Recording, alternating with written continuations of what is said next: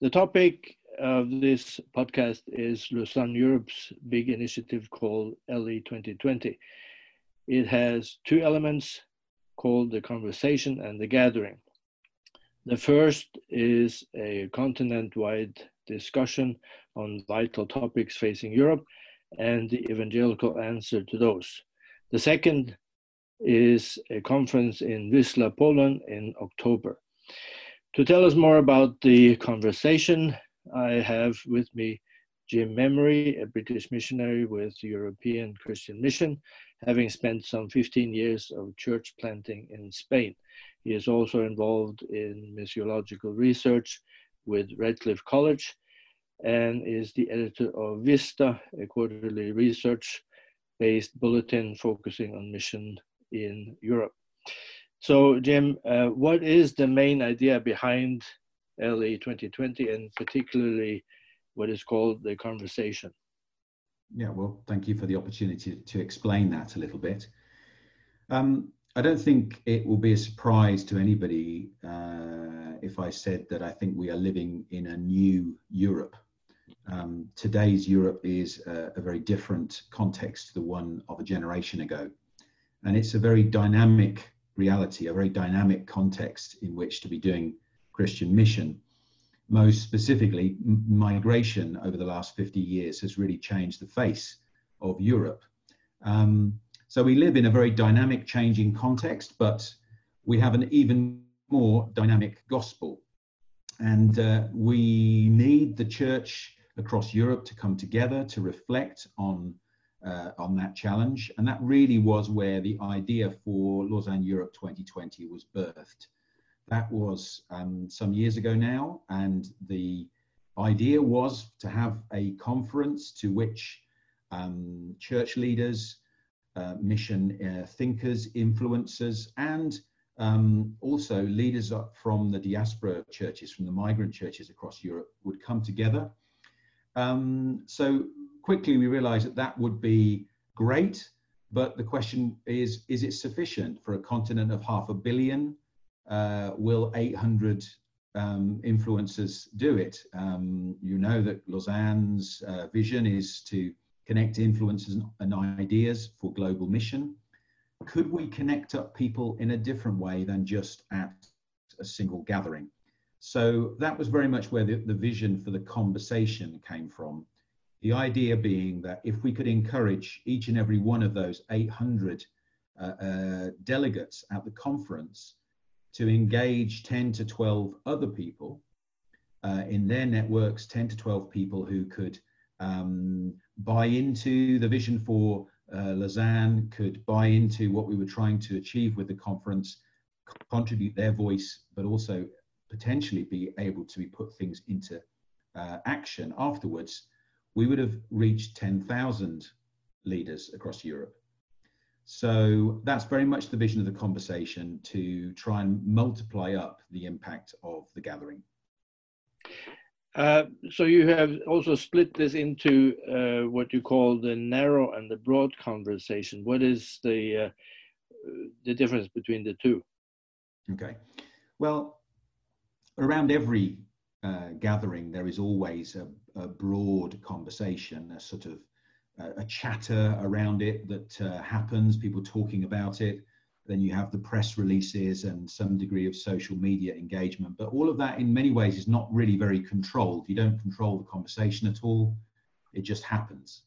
The narrow conversation is the conversation that we are really trying to control, specifically how the delegates prepare for uh, attending, um, what they are going to be thinking about in the months before, but particularly, as I've said, these groups of 12, which we've called impact groups, where there is a regular impact, a, a regular input on missiological issues, thinking about discipleship, thinking about mobilization for mission in Europe, and engagement with scripture, and praying for Europe every month uh, for the nine months leading up to the gathering and the three months afterwards.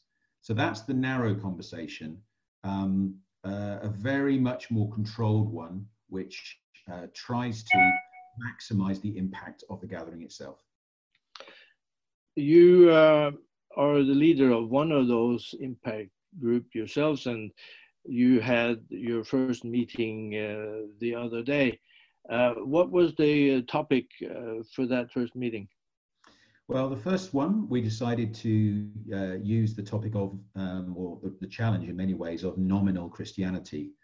Um, if you go around Europe and you ask 100 people, uh, are you a Christian? Still more than half would probably say yes. Um, what they mean by that, though, is very different. Um, and uh, we wanted to use that as a starting point to encourage people to think about what nominal Christianity is, why there are so many nominal Christians, um, and consider how we should respond to that situation. Um, I was really encouraged by uh, that first gathering. Um, I did it via video conferencing, um, so we weren't in the same space. Some of the some of these impact groups will be able to meet face to face. Others will happen like that. In my group, I had um, three pastors, two missionaries, uh, two former students of mine, uh, head teacher, a project manager in the health sector, and a few others. Um, so it's a very diverse group, but they really uh, engage very well with the, the topic matter. And um, I think there's a there's a there's a personal element to this as well, where um, we need to recognise too where we're not more than uh, nominal in some cases too, where we're not necessarily fully um, living out our discipleship. And uh, that was um, perhaps the most um, interesting part of the of the conversation as we talked about ourselves and the places where we are Christians in name only, perhaps in uh, in some aspects of our lives. The other groups are forming now as we speak. Uh, will they uh, have the same uh, topic, nominalism, on their first meeting? Yes. Um, if they're meeting in the next couple of weeks, they will do. Um, the idea is for all of the uh, group leaders to use the same basic um, pattern for, for the gathering, sorry, for their impact group. Uh, all the resources are online. We've also translated them into Spanish, French, and German um, so that we can increase the number of people that can access it easily. Um, and uh, I was, as I say, surprised at the response. Um, I encouraged perhaps 18 people to think about joining my group, and I would say two thirds of them said yes. So um, that was really interesting that uh, busy church leaders and pastors would, uh, and, and others uh, would see this as strategic enough to make the time of 90 minutes or so a month for the next year. Uh, what was their reaction to to the meeting as it as it ended? Uh, very excited about the next one. Um, so in the coming months, uh, we will be looking at uh, a number of other key issues um, for Europe. Uh, the next month's meeting, the March conversation, uh, we're in March now, but the one that we prepared for perhaps for the end of this month um, is going to be around the gods of Europe. In other words, what are the things that we tend to create uh, idols of in Europe today? Uh, we'll also be looking at environmental issues, uh, reconciliation, and other uh, key themes as well, as well as um, some targeted reflection around what discipleship in Europe looks like today um, thinking about how we can mobilize for mission, not just in the world, but right here in Europe. Europe. Engaging with scripture, uh, we'll be particularly studying uh, Paul's letter to the Philippians, uh, because that's the main um, text for the conference in the gathering in uh, October, and also praying for Europe every month together. Has this type of uh, the creation of, of, of, a conversation has that ever been tried before in eh, in Christian uh, missions or or uh, conference uh, Christian conferences? Uh, I don't know the answer to that question. Um, I, I, don't think we would be arrogant enough to think we've created something completely unique, but um, given by the initial reaction of people was you're crazy. You're never going to better do this. People are too busy to find that 90 minutes a month for this sort of thing. Um, maybe it hasn't been tried before, uh, but I've been really encouraged by the response so far, and I think people have caught the vision for it. I think they see that this is a um, a tremendous opportunity to contribute to a, a big conversation around what um, what God is doing in Europe today and how we can be part of that. Um, and certainly, my my dream of this is not that we would all it would just be a talking shop, uh, but that it would actually turn into action. Because if we can get 10,000 voices into the conversation before October, those are 10,000 pairs of hands that could potentially uh, get to work uh, following the gathering in uh, turning that into action in mission around Europe. And that really is exciting.